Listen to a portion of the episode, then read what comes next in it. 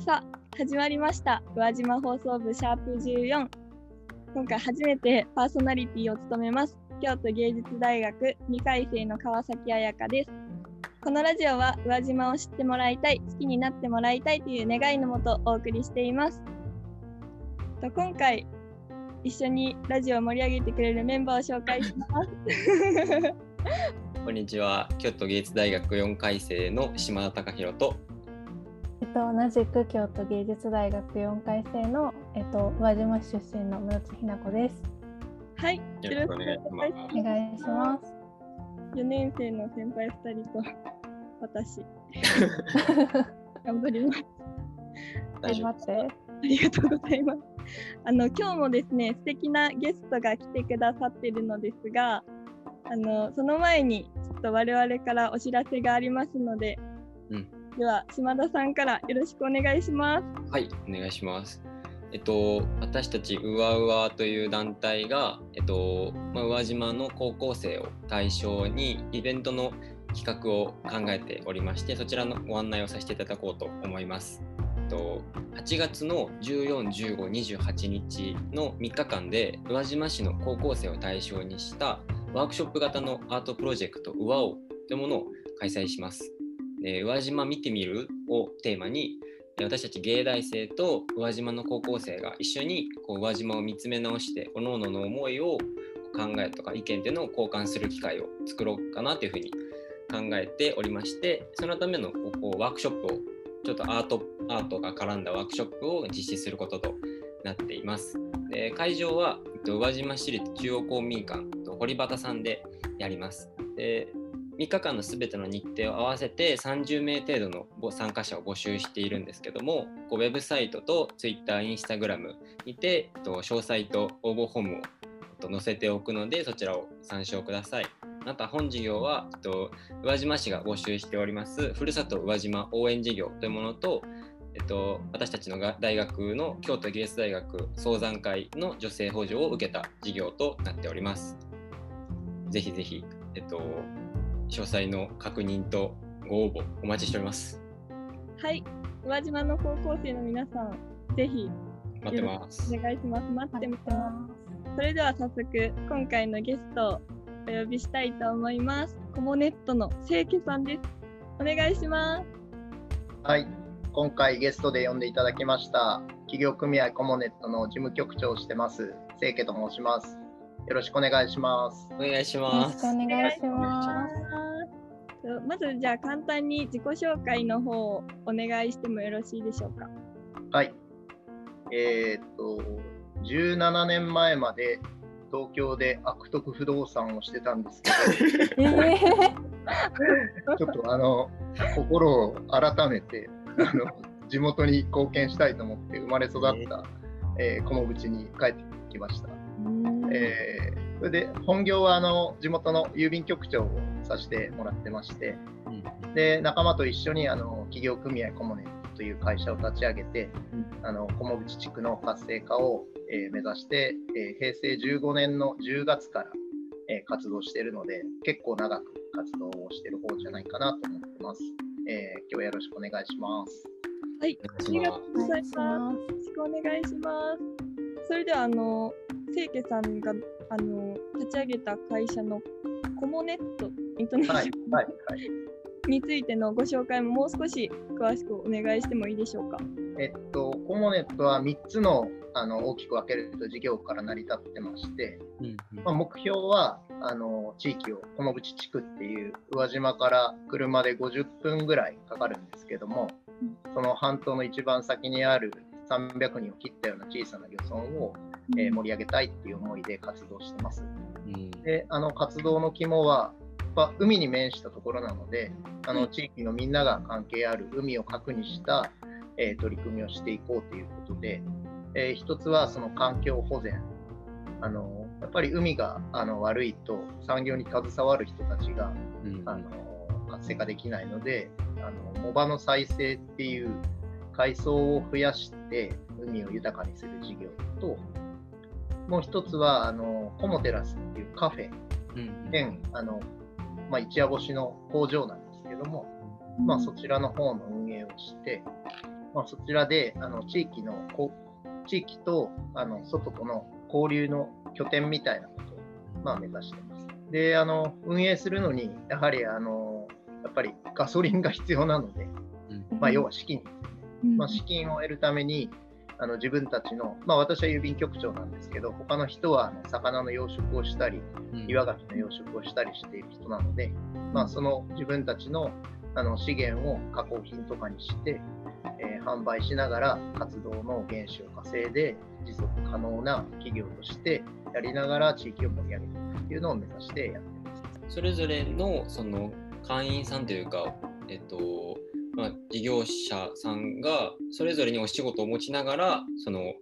コモネットコモテラスを一緒にやられてるってことなんですか？そうですそうです。今12人メンバーがいて、まあ、半数がその漁業者。であの私ともう一人があの今漁協の方なんですけど会社員でその他が地域の専業主婦の人たちで主にカフェのあのランチとか、まあ、夜はあの貸し切りで居酒居酒屋っていうのも変ですけど、まあ、そういうようなことができるのでそちらの運営の方をあの手伝ってもらっているっていうそういうメンバーコースです。ありがとうございます。なんかまだまだちょっと聞きたいことがたくさんあるので、ちょっと室津さんから何か質問とかありますでしょうか？あなんかこれ最初の方に聞いちゃっていいのかなっていうのちょっとあるんですけど、えっと、はい、平成15年度から、えっと、コモネットを続けられてるっておっしゃってたんですけど、はい、何かこう事業をその事業をこう続けるコツとかなんか続いた理由っていうものがあったのかなっていうのがすごく気になって、うん、何かこう紐みたいなものがあったんですか？いきなり革新的な質問でした、すいません。前半とは確かに思えない。えっとですね。まあな何個かあるんですけど、まあやっぱり一つは地元なんですよ、みんなやってる人が。なんで、まあ、地元好きだし、ある意味、始めたからにはやめられないっていうプレッシャーももちろんあります。ね、かっこ悪いじゃないですか、やるぞみたいなこと言って、やっぱりやめますっていうのかっこ悪いから。まあそれももちろんあるし、ね、もう一つはやっぱりあの活動なんで、こう盛り上がったり、テンションが下がったり、うん、まあとかいろいろすることが多いんですけど、まあ、そこでタイミングよくいろんな人と知り合うことで、まあ、そこでいろんなアドバイスをもらったりとか、あのやっていく中でこう活動が回っていくた感じですね。具体的に言うと、それこそ大学で言うと、愛媛大学さんから学生の受け入れ、しかもあのあインドネシア人の留学生もセットで受け入れてくれっていう、そういうのがあったり、それも結構5、6年させてもらったんです。すごい。職業体験という形で？なんかそれがすごいあの志が高くて、うん、あの地域課題を発見して解決することで世界のサーバントリーダーを養成する講座っていう。すごくないですか？すごいです。受け入れた俺たちがわからないようなこと まあそんなこともしながらあのこう分からないことにチャレンジするのは苦しいけど、まあ、楽しかったりするじゃないですか。でまあそんなのもあったりその、まあ、加工品の事業でいうとこう最初は魚をそのまま売ってたりしてしたんですけど、まあ、やっぱりこうだんだん都会の台所の状況とか、まあ、そういうのを踏まえると加工品を作らないといけないっていう話になって、えー、まあそこにあの新しい技術とかまあ、今はもう新しくないんですけど、あの電子レンジで調理できる。最近あの、コンビニさんでも売ってる焼き魚電子レンジでチンできたりすぐ食べれますよみたいな。はいはい、ありますね。うちは結構ずいぶん前からさせてもらったりとか、なるほどまあ、失敗もあって缶詰とかレトルト食品作って、うん、もう在庫の山になったりとか、そういうあの 浮き沈みがあったのが、まあ逆に続けられた理由かなっていう感じ。販売は例えば記載広場とかにあの卸してるんですか？あえっとですね最初の成り立ちが菰淵地区の人と菰淵に住んでないけど菰淵出身の人とか関係ある人、はあはあはまあ、そういう人たちにあの菰淵を応援してくださいっていう手紙を書くことから始まったんですよ。んすごいな。でそこから始まってるんで最初のお客さんは最初のお客さんは菰淵に関係ある人のダイレクトメールなんですよ。で卸とかじゃなくて。で最初はそのまあ小学校の時作った壁新聞みたいなやつあったじゃないですか。あれを作って、まあ、そういう地域の出身の人に、なるほど。まあ、お届けするっていうのをやってたんですけど、うんうんうんあの郵便局的にはあの郵切手代が払っていただいて、コモントさんから。あ のこれ、これすぐ続かなくなるなっていう話になって、でその壁新聞の中であの自分たちの魚を売って、その活動資金を稼ごうというか、うんまあ、賄おうっていう発想が出て、うんまあ、やってるうちに、まあ、そっちの方の事業も、うんうんまあ、結構ファンが増えて成長していって、まあ、今となっては、まあ、それはかなりの全体の、まあ、収益でいうとほとんどがその水産物の加工品販売で収益を上げてるっていうモデルなるほど。もともとの出発はそのコミュニティのこう創出というか。そうそうそう。だから今でいう関係人口を みたいな感じですよね。全然狙ってなかったんですけど、もそうなんです。うそこからスタートして、うんうんあの基本的にいつも行き当たりばったりなんで そうやってるうちにいろんなさっきの話に戻るんですけどいろんな人からこれやってみない？とかこういうのあるよとか紹介してもらってであの、まあ、今回と同じに内容もあんまりよく分かってなかったけど、まあ、いいでいいですよってすぐ引き受けちゃう。フットワークの軽さで。そうね。まだ内容聞いてないですよねっていう前から、あやりますみたいな。なるほど。まあそんなことでいろんな人とつながってこれて、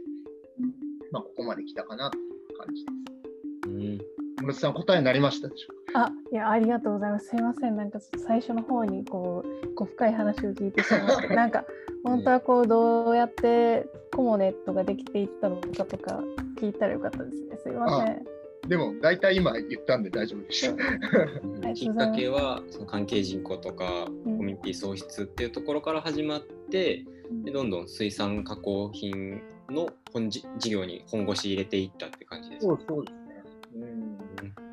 今。やっぱ活動を続けていくのに、やうん。っぱり何かそういう仕組みがないと難しいじゃないですか。まあ、なんでそれをやってるうちに、やっぱりちょっとあのお取引も増えてきたんで、法人化しないといけないっていうことで、平成25年に法人化したっていう。山田さん、なんかさっき言いかけました？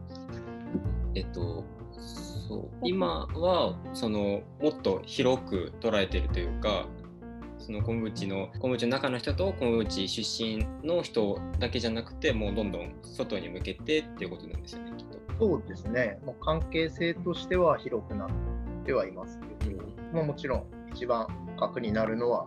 まあ、この口うんうんうん、なんか自分たちそもそも小淵小淵っていう場所地域をあまり知らなくてなんかどういった地域かっていうのをちょっと教えていただいてもいいですか？もともとは、あのまあ、南予多いんですけど、イワシ、魚のイワシのうんうん網網で栄えた町だったんですよ。江戸時代の後期ぐらい。で、まあ、そこで徐々にそういう事業をやってたんですけども、やっぱりこう魚が取れなくなったりとか、うんいろいろあの台風でこう船があの壊れちゃったりとか、うんいろいろしながら、まあ、うちの地区だけじゃなくて、南予全体が裕福じゃない地区だったんですよね、もともとは。もともとというか、そういう時代が結構あって、昭和の。で、その後にあの養殖業、最初、ハマチから始まるんですけど、うんうんの地区でいう、まあ、それからどんどんこう高度成長時代とか、まあ、バブルのとこぐらいまで魚の養殖とえ真珠の養殖とすごく良くて地区としても元気な時代があったんですけど、やっぱね、日本の衰退と一緒で、まあ、バブル崩壊後なかなか厳しい状況が続いてはいみんなこう心は、まあ、いい人たちっていうのも変ですけど自分たちでいい人たちっていうのも変なんですけどやっぱりこう経済的に苦しいと、まあ、なかなか元気が出ないみたいな感じがあってで、まあ、その少しでもっていう気持ちでコモネットの活動は始まってると言いながら、この地区はやっぱりそういう伝統的にこう網をやってた、網っていうのはこう共同でやるものなので、うんうんこう一つの目的が決まってこう一緒にやるぞっていう時のパワーはすごい地区だなと思う。うんなるほど。なんでこう目標がうまく定まるとすごく力が発揮できるんですよね、この地区は。例えばあの、ちょっとコロナでなかなかこの1、2年できてないんですけど、うんうんあの8月の13日にトントコ踊りっていう行事があって、ええそれはあのその1年間で亡くなった人の数だけそれぞれ船の上で船を2つもやってつないででその船の上で港を回りながら踊るっていう、まあ、そういう行事があるんですよ。すごいまあす。ごい幻想的な。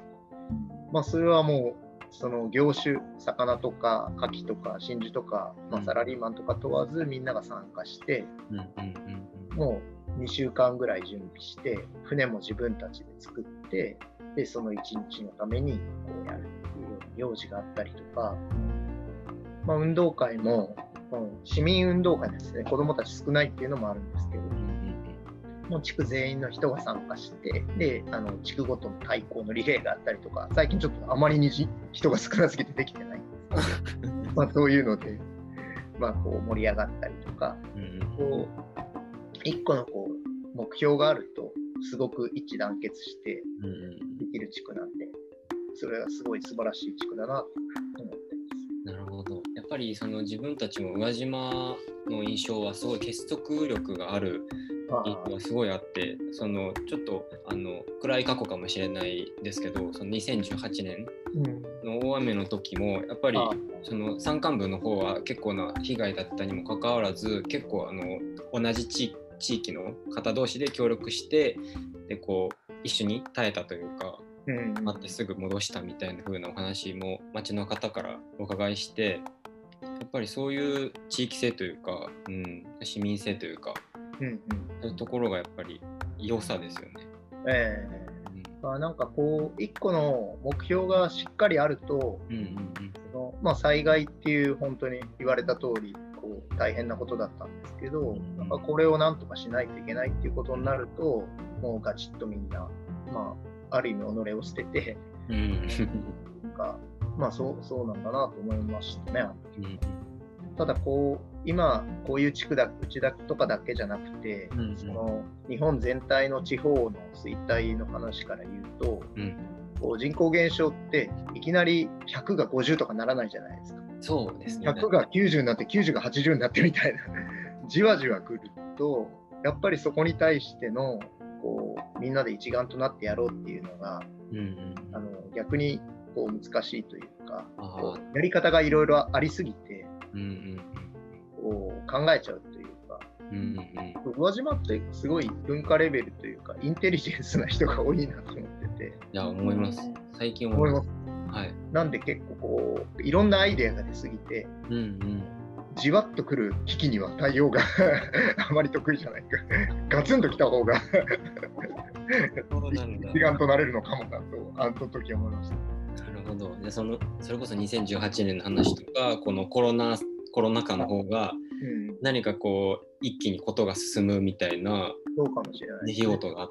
た。うん、なるほど。なんかそれで言う言うとこのコロナで大きく輪島市内とか小ム淵の中で変わったこととかって何かありました？うーんちょっと宇和島はちょっとわからない。やっぱりでも、菰淵はコミュニケーションの村なので、うん。やっぱりこう集まる機会がすごく少なくなって、うんうんあのーそのそれこそじわじわ来るマイナス度としてはすごいきついなっていう感じがしますね。飲むのも好きな地区だから、まあ、な何かあったら 草刈りして飲むんだけどどっちがメインだっけみたいな。飲むために草買ったんじゃないのみたいな時もあるんですよね。そういうの方が多いかもしれないぐらい、そうか。まあ、そういうのがうん。なくなると、そのなんていうんですかうん、つながりがこう断たれちゃうと、そうそうそう、ね、コミュニティがどんどんね難しいですよね。えなんか宇和島を見るにあたってじわじわ迫る危機っていうのは今回新しいキーワードでなるほどって思いましたね。なんか難しさっていうのはそこにあるのかなっていうふうに。はい。なんか今度やるね、高校生とかなんか、本当にそういう意識がないだろうから。うん。うんうん、なるほど。ある意味、投げかけとしては、えー、そうなんだみたいな。うんうん、あえてこう瞬発力ありそうだから 高校生の方が 投げかけるといいかもしれないですね。でもなんか私が最近こう高校生の何人かと話している日でもやっぱ高校生差はあるんですけど小屋島の地域の問題に対してすごく強い関心を持ってる子とかもいたりして、教育の部分とか現状を見てこう何か感じている高校生とかもやっぱりこう少なくはないんだなっていうふうに最近感じてるので、ちょっと今回のワークショップがどうなるか楽しみなところもあるんです、そうだねありがとうございます。なんか一旦コモテラスの話に移っても大丈夫うん、戻しましょう。ごめんなさい。飛ばしちゃった。えー、すいません。えっと、あの海の家コモテラスっていうのもカフェをやられているということなんですが、ちょっとこっちらについても少しもう少し説明いただいてもいいですか？コモテラスはな何を目指して作ったかっていうと、はい、まあ、一つはさっき言った内外のコモブチとコモブチ以外の人の交流する場にしたいなっていうのが一つと、あとはあの魚の加工をやってるっていう話さっきさせてもらったと思うんですけど、その加工場を漁協さんの、あの倉庫の一室を借りてたんですよ。なんでまあ自分たちのところで作りたいなっていうのがもう一個の具体的な理由で。思いとしてはやっぱり自分たちの活動を、まあ、ちょうど10年経った時だったんですけど目に見えるものにしたいさっきあの活動がダイレクトメールとかなので、あのなかなか地元の人たちには見えにくかったんですよね。自分たちの活動が。どちらかというと外に発信した形になってしまって本来菰淵を活性化したいんだけどこうそのエネルギーが外に行っちゃって、で菰淵の人にうまく伝わらなくてなるほど、まあ、言葉で言うと自分たちの金儲けだけのためにやってんじゃないのって地元地域活性化って言ったって、もう全然地元貢献してないじゃんみたいな話もあったりなんかして、うん、そういうことをやっぱ自分たちの形にして、うんうんうん、その内外交流してもらったりとか、今はそこであの作ったお弁当を今日の老人の方に毎日お弁当を配達してるんですけど、まあ、そういう少し福祉的な事業をやったりとか、本当にあの目に見える形で地元に住んでる人たちに貢献できるような活動をしたいって、まあ、作った。で、まあ、コンセプトはやっぱりそのなんで環境共生型って6次産業化施設。6次産業化はその魚を加工するっていうところなんですけど、はい、海を核にした地域づくりっていうのを目指してるのでこう海にマイナスな影響がなるべくないように、まあ、と言っても絶対あること自体でマイナスっていうのも 正直あるんですけど、まあそういう意味で言うとですね、ただ少しでもと思って、まあ、太陽光発電のシステムを入れたりとか、もうその太陽光発電であの発電したエネルギーを使って電気自動車を走らせて、それであの高齢者向けの配食事業をしてるんですけど、まあ、そういったような、まあ、循環するような形を少しでも取り入れられるようにまやってるんで、完全にはできてないんですけど、まあ、思いを込めて環境共生型っていうのをつけさせてもらってってやってる店あのハッシュタグゴモテラスとかでインスタグラムで調べたりしたらめちゃくちゃ映えた写真がコ モテラスが一つ本淵の観光名所みたいになったきっかけとかってあるんですか？いやーなんか予想以上にすごいあの映えるらしくて。全然それこそあの普通の風景なんですよね。うんうん、宇和島とか菰淵の人にとって、まあ、菰淵の人は普通ですよね。当たり前だけど、うん、だけどなんていうのかな、まあ、それこそ芸大だから構図とかってあるじゃないですか、はい、このレイアウトなんていうの？構図。ちょっとよくわかんないけど。多分そのうちのテラスから見えてる景色の感じが例えば太平洋みたいにバーンと開けてるっていうんじゃ全然ないんですよ。全然なくてそう。湾の中なんだけどまあ、そこにあるあの海との距離とかいかだとの距離とか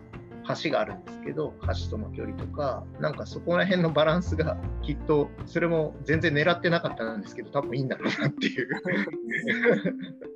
ちなみにこうどういう方たちがこうコモテラスとかにはいらっしゃったりするんですか？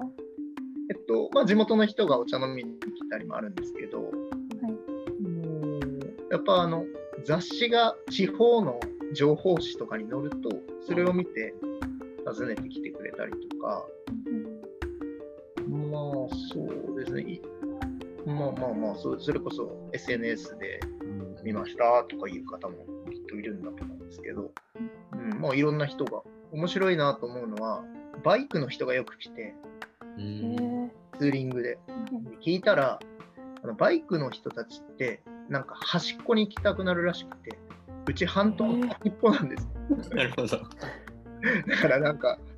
端っこに行きたいらしくて、まあ、北海道だったら稚内とかなんかそれ系のノリだと思うんですけどよく来てもらってますね。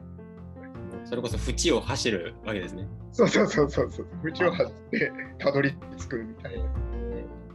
それはあれですか、もともとその昆布地にこういう場所があるってことを知っていらっしゃるのか？なんか、多分ああいう人たちも結構つながってるんでしょうね。わかんないですけど、ツーリング行ってよかったよみたいな感じで、なんかその紹介なのか、見てなのかちょっとわかんないです。バイクの方は結構来てもらいますね。えー、面白い。あまりなんかそういう宇和島がそういうバイカーの集う場所っていう印象なかったです。ああ、でもそうかもしれないですね。面白い。本当だからっていう。なんかあれですよね、あのカフェのなんだろう席はいはい、すごいおしゃれな海に浮かぶベンチ。ああはいはい。今ね ちょっとあのなくなっちゃったんですよ。あそうもともと流木っていう海に流れてる、うんうん、あの木をあの利用してなんていうのシンボリックなものを作りたくて、うん、で流木があったんですよ。うちの代表が拾ってた流木が。でまあそれをまあベンチにしようっていう話になって、あの菰淵の隣にユスっていう村があるんですけど、ユス地区っていうところが。じゃがいもとかの有名なあ、そうです、そうです、そうです。あそこ有名な。で、そこ出身の芸術家の人がいて、えー、でその人は玉美大出て、ドイツに行って、なんかあのベルリンの壁が壊れたやつをなんか接着剤でガラスとくっつけてやってるっていう人がいて、今は今は神奈川にいるんですけど、なんで？戻ってきてて、なるほど。その人が、まあ、私の中学の先輩で、はい、今度こういうの作るんで、ちょっとあのそういうシンボリックなかっこいいやつ作ってくださいよって言ったら、うん、バカ、俺に頼んだら100万かかるぞって言われて、いやいやいや、そんなん絶対無理ですよって、ベンチですよっていう話をして、したら、まあ、どうしましょうかって話したら、じゃあクラウドファンディングしようかって。当時、多分すごい早いと思うんですよね、クラウドファンディングした。そうですよね。平成の25年だから。あ、早い。早いですね。で、まあ、東堂さんっていう人、東堂多門さんっていうんですけど、今日本名は。えー、多門さん、その、お金ないけど、クラウドファンディングして集まったら、集まった分だけ払う契約でいいですかっつって、うんうん、そしたらもう、いや、いいよみたいな話になって、うん、で、一応45万集まって、払うの惜しくなったぐらいだったんですけど、5万ぐらいかなと思ってさ、で、まあ、まあまあ、でも約束してたんで、まあ、それをお支払いして、で、作ってもらったら、川崎さんが言うみたいに、すごい、あの、まあ、よくて、うん。ちょうどその人はガラスを彫刻するのがすごい得意でさっきのベルリンの壁の時もガラスなんですけどその流木の足をガラスで作ってくれてて店舗の方から見るとあのガラスが透明なんで海に浮かんでるみたいに見えるんですよ。っていうやつを作すごいこうまあまだインスタも多分なかったと思うんですけどいろいろ撮ってもらったりとかあの発信してもらってすごい一時は良かったんですけどちょっとそれがあの流木がもともと腐ってたところに 流れてるやつなんで、ちょっとなくなっちゃったんで、今ちょっとなくしてるんで。誰か新たな芸術家がいたらぜひ作ってください。彫刻家を紹介するしかないですよ、それは。そうそうそうそのカフェの例えばコンセプトとか商品開発みたいなところはもうそのメンバー内で全部やられてるってことですか？そうですね、基本的には自分たちで決めて、ただまあ、あの、アドバイスしてもらう人を結構やっぱりそういう地域活性化するための補助事業とかあって。まあ、そういうのであのコンサルの人をお願いして雇ったりとか、なるほど。まあ、はしてますね。まあ、商品開発とかは一番最初はあのお母さんたちのベビーマッサージをすごい松山でしてる方がいて、まあ、その人川崎さんっていうんですけど でその人にお願いしてそういう子供とかお母さんが安心して食べられるような、まあ、魚の加工品をどうやって作ったらいいかっていうのをやって、であの今うちで一番やってるその電子レンジで調理するやつなんですけど、まあ、それの味付けとかデザインとかそういうのをやってもらって運営というかそのお店をこのうちの主婦の方々がやるっていうのはもう最初から決めてたことなのかこう成り行きでそうなったのかっていうと。まあ、同時並行的には、まあ、考えてたんですけど、成り行きといえば成り行きですねあ。最初から決めてなくて、まあ、まずはその加工場とかをやりたいし、そのみんなが集える場所をやりたいっていうことで、まあ、空間はあったけど、空間は作ろうと思ってたんですけど、そこでどういう食事を提供したりとか、まあ、どういう中身で運営するとかっていうのを後で決めたんで、まあ、もう少し遅れてですね、そういう。なんかこうコミュニティ外部とのこうコミュニティの形成がこう今でいう関係人口の形成につながる活動をしていたりちょっと話が変わっちゃうんですけどすみません。あの例えば地域の高齢者に対する問題だったり地域への還元としてこう宅配事業高齢者の宅配事業を行ったり例えばクラウドファンディングとかも何か今の現代社会で起こっている問題とかその課題に対してのアクションっていうのをすごく早く取り入れてるなっていう感覚があるんですけど何かその感覚だって情報を取り入れるとかなんかそれに対するアクションを行う。すみません。ちょっとうまく言えないんですけど。まあ厳選えみたいっと厳選とかあとそれに対するアクションみたいなのをなんでそうなるかっていうと、あのさっきの宇和島がどうしてあのできないかって、まあ、うちもまだまだできてないんですけど、一つになりにくいかっていうと、はいここがすごいホモネットの場合はシンプルで、まあ、そのホモブチっていう限定された、要は限定してるんですよね。ものすごい限定してるんですよね。な。だから、ホモブチっていう地区から見た何かっていう話だし、で魚を売るためにじゃあどうするかっていうとこからどうするかだし、でもう海しかないよねって決まってるから、海から見たなんとかだしみたいな。だからこう、あまり選択肢が多いと多分みんな迷っちゃうんですけど、基本選択肢がものすごい少ないから、うん その中で考えていくと、まあ、やれることが反対に絞られていって、もうそこで計算してたら、まあ、できるとかできないとかなっちゃうけど、それも最初の話に戻るんですけど、もうやるしかないっていうところから始まってるから、もうやめるのもかっこ悪いしみたいな。だから、もう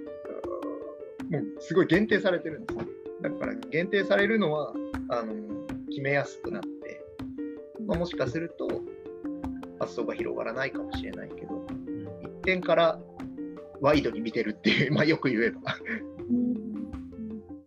点はか定まってる感じか。さっきのお話でいうところのその宇和島のなんかこうクリエイティブな発想を持ってる人はたくさんいてなんかこうアイデアもあるけど、でもどこに向かっていけばいいかわからないっていうのの逆というかそうそうそうそう。もう目指すものはあってそこに向けてあるものでなんとかそうそうそうそう。あ、そうそう。まさに、まさにそう。あるもので、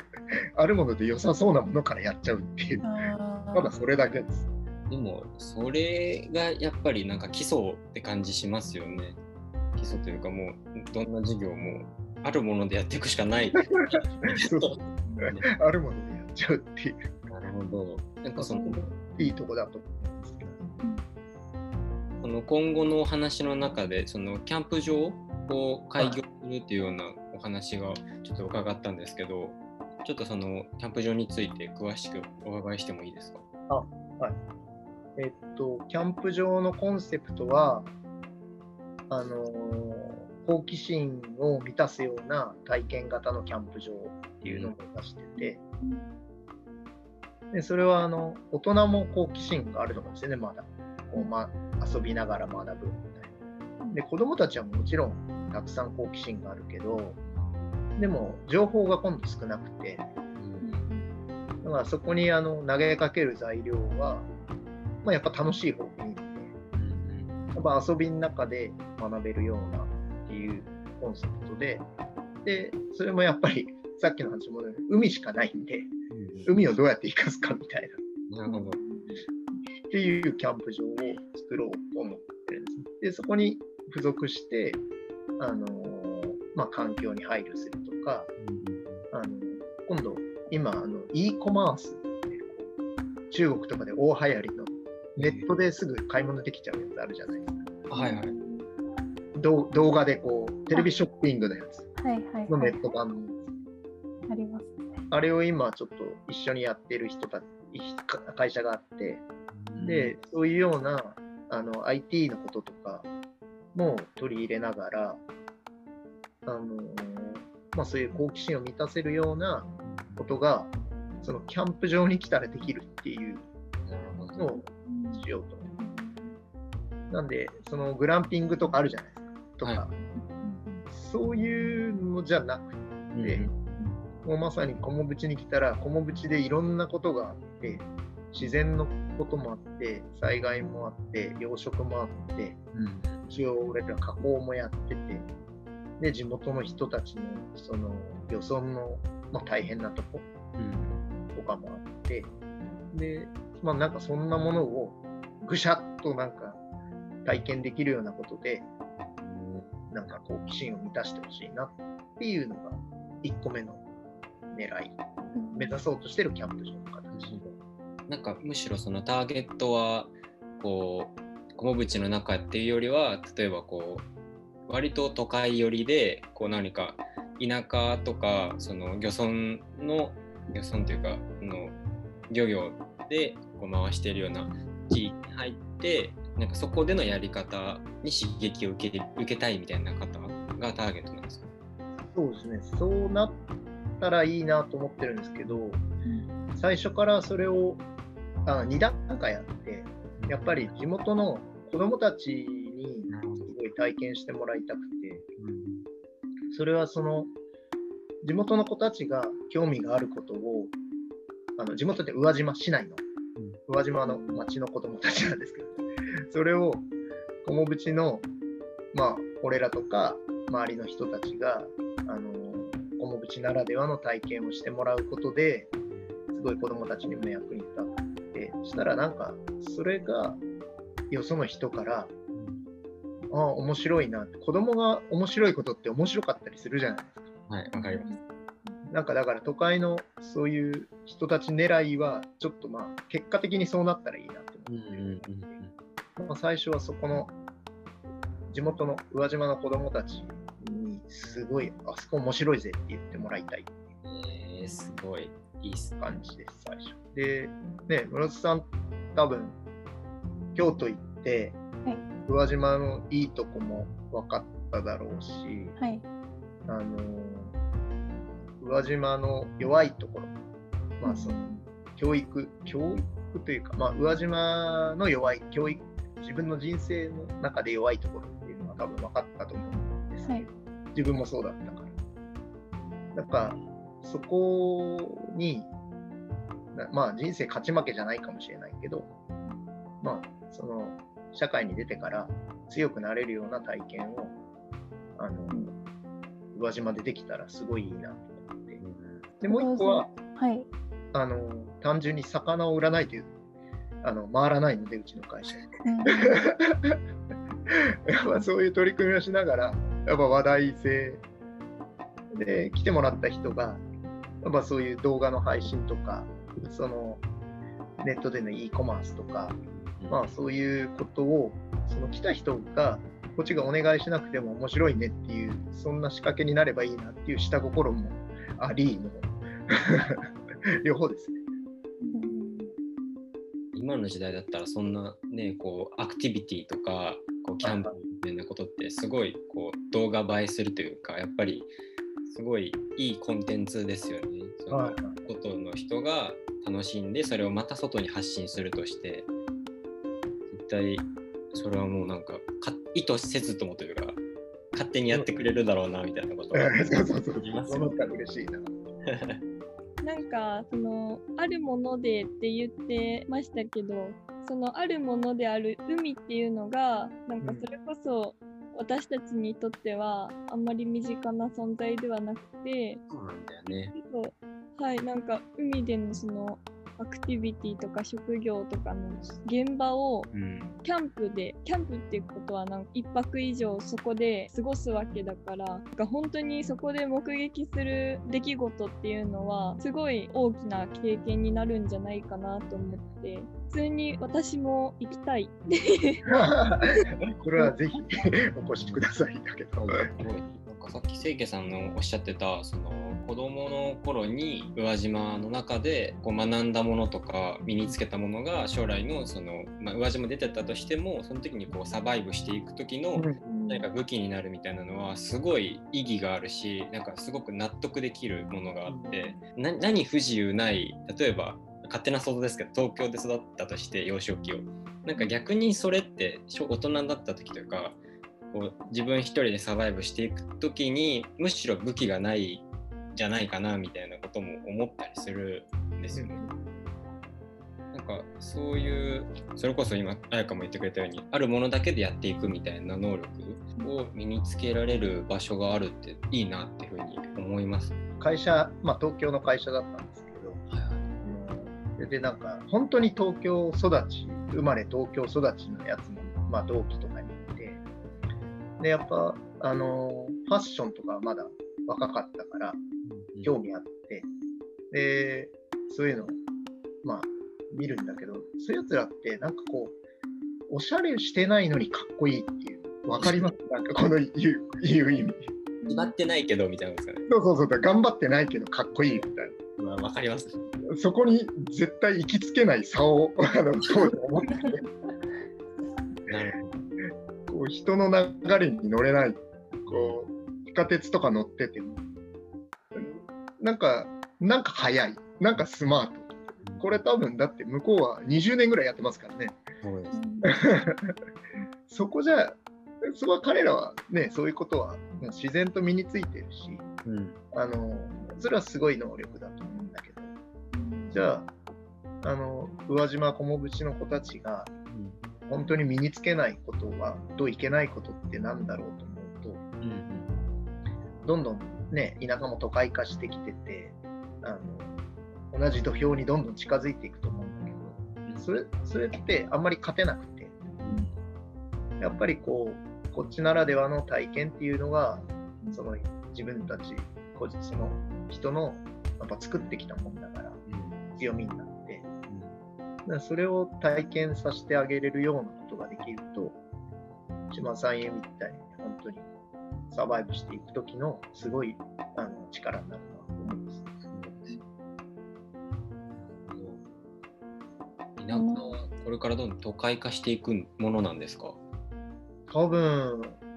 もう全然あのすごい都会になりましたもん。あそうマクドナルドなかったですね。あったのはグリコア、グリコアっていう謎のグリコの ハンバーガーチェーンしかなかった。えー、室津さんなんか若いから都会的だと思うんですけど。うん、だからそういう、こうなんていうの、ギャップが まあそれはそれで良かったと思うんだけど、今平準化してきてるから。面白いね。宇和島行ってやっぱ俺衝撃的だったのはパチンコ屋の多さでしたね。そうでしょ。どんだけあるんだっていうぐらい。じいちゃんおばあちゃんの憩いの場なんでしょうね。ええー、あれでいいのかと思います、ね、面白いです。わ面白い。すごいなんか若い子たちも言ってます私の同年代とかもはいこう次何ができるのかなって思ったらパチンコでなんか私たちがこう行きたい場所とか例えばショッピングモールだったり都会にあるようなお店だったりそういうものができなくてこうなんかだけどこう今あるお店とかもどんどん潰れていったりパチンコばっかりできていったりっていうのがあってだけど今はその清家さんのお話だったりコモネットコモテラスの話とか聞いてたりするとこうやっぱりこうこの土地でこう何が作れるのかなとか何ができるのかなっていう考え方っていうのはすごい大事なんだなっていうふうに思ってやっぱり都会にはないものをさっき清家さんがおっしゃったみたいに都会にあるものをこう宇和島に持ってきても何も変わらない気がしていて宇和島がだからこそこう宇和島の中で何ができるかとか宇和島の中だからこそできることできるものっていうものがあると思うしまだ私自身そうなんですけど宇和島にあるものっていうものをちゃんと見ないままうん。こうしっかり知ることができないまま外に出て宇和島には何にもないとかないから戻ってこないとかうん。っていう子たちもすごく多いのかなっていうふうに感じました。だからねこそキャンプ場が楽しみです。でもそれは菰口だけじゃなくてこう宇和島市内ってう。こう、まあ、三方あ遊子だったり、えっとまあ、美馬対馬地区によってすごくいろんな特性があるじゃないですか、うんだからこそそれぞれその特性を知れるようなその中でなんかサバイブを体験できるようなこう場所ができていったら面白いんじゃないかなっていう宇和島市民の妄想が またちょっとできてしまいました。物が戻ってってやるってことでしてい きたいな。なんか今、宇和島市内にキャンプ場が私が知る限り3つあって、で、うちが4つ目になるんで、はいはい。でまだ1つの人としか話してないんだけど、で4つであの今流行りのサブスク、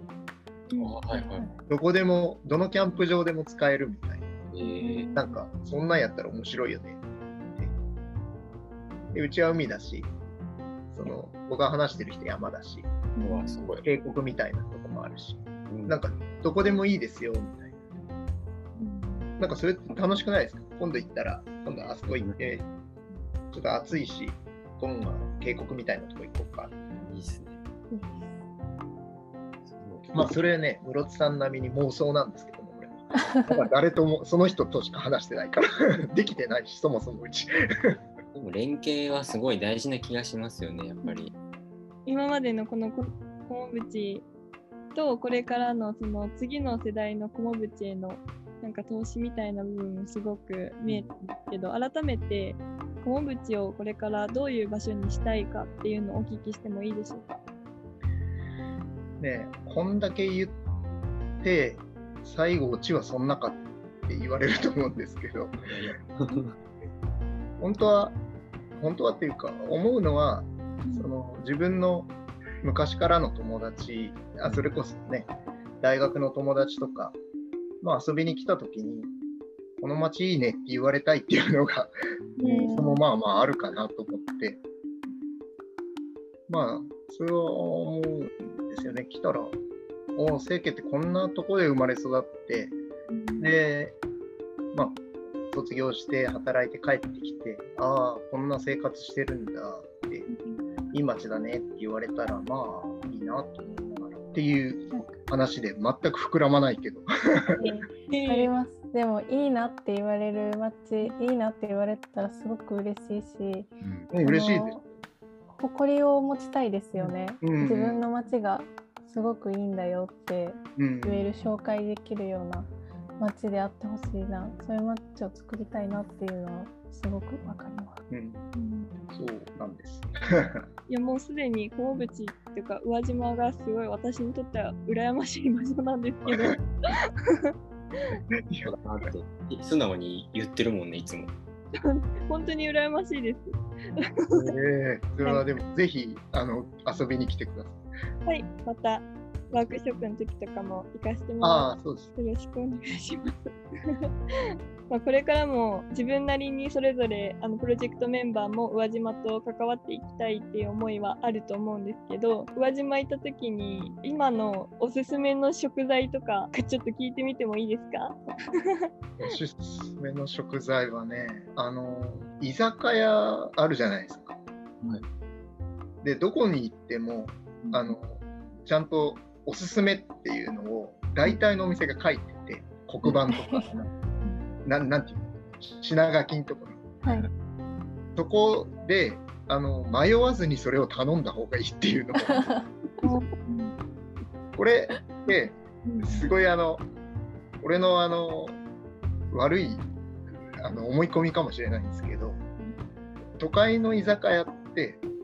あのなんか本当におすすめじゃないやつをおすすめに書いてあるような 反対反対に俺は頼まなかったの。いつもの人気メニューを頼んでたんですよ。でも宇和島は反対で反対っていうのは変だけどおすすめって書いてあるやつを頼めばあの間違いがなくてそれはあの旬の見極めとしては絶対宇和島はそれが当たってると思います。なるほど。おすすめで旬を知るっていう感じ。そうそうそうそうそう。確かにそう。あそうですね。宇和島に行ったらおすすめを信じるっていう。そうそうそう、キーワードで。で間違いないと思います。そりゃそうだって話ですけどね。いや、俺ね、都会はそうじゃないんじゃないかなと思う人が結構あったりして。へ私もそう思いますね。え、思います？思います。なんか売りたいんだろうなとか、あの多めに仕入れただろうなみたいな。そういう確かになんかその漁港とかの近くのお店だと本当におすすめが本当におすすめなんだろうなっていうのは感じますね。それ多分当たってると思います。なるほど。いえ、ありがとうございます。すいません。たくさん長いことお話を聞いたんですが、そろそろめっちゃ喋っちゃった。そろそろお別れの時間ということで、それでは本日のゲストは、コモブチコモネットの清家さんでした。ありがとうございました。あありがとうございました。ありがとうございます。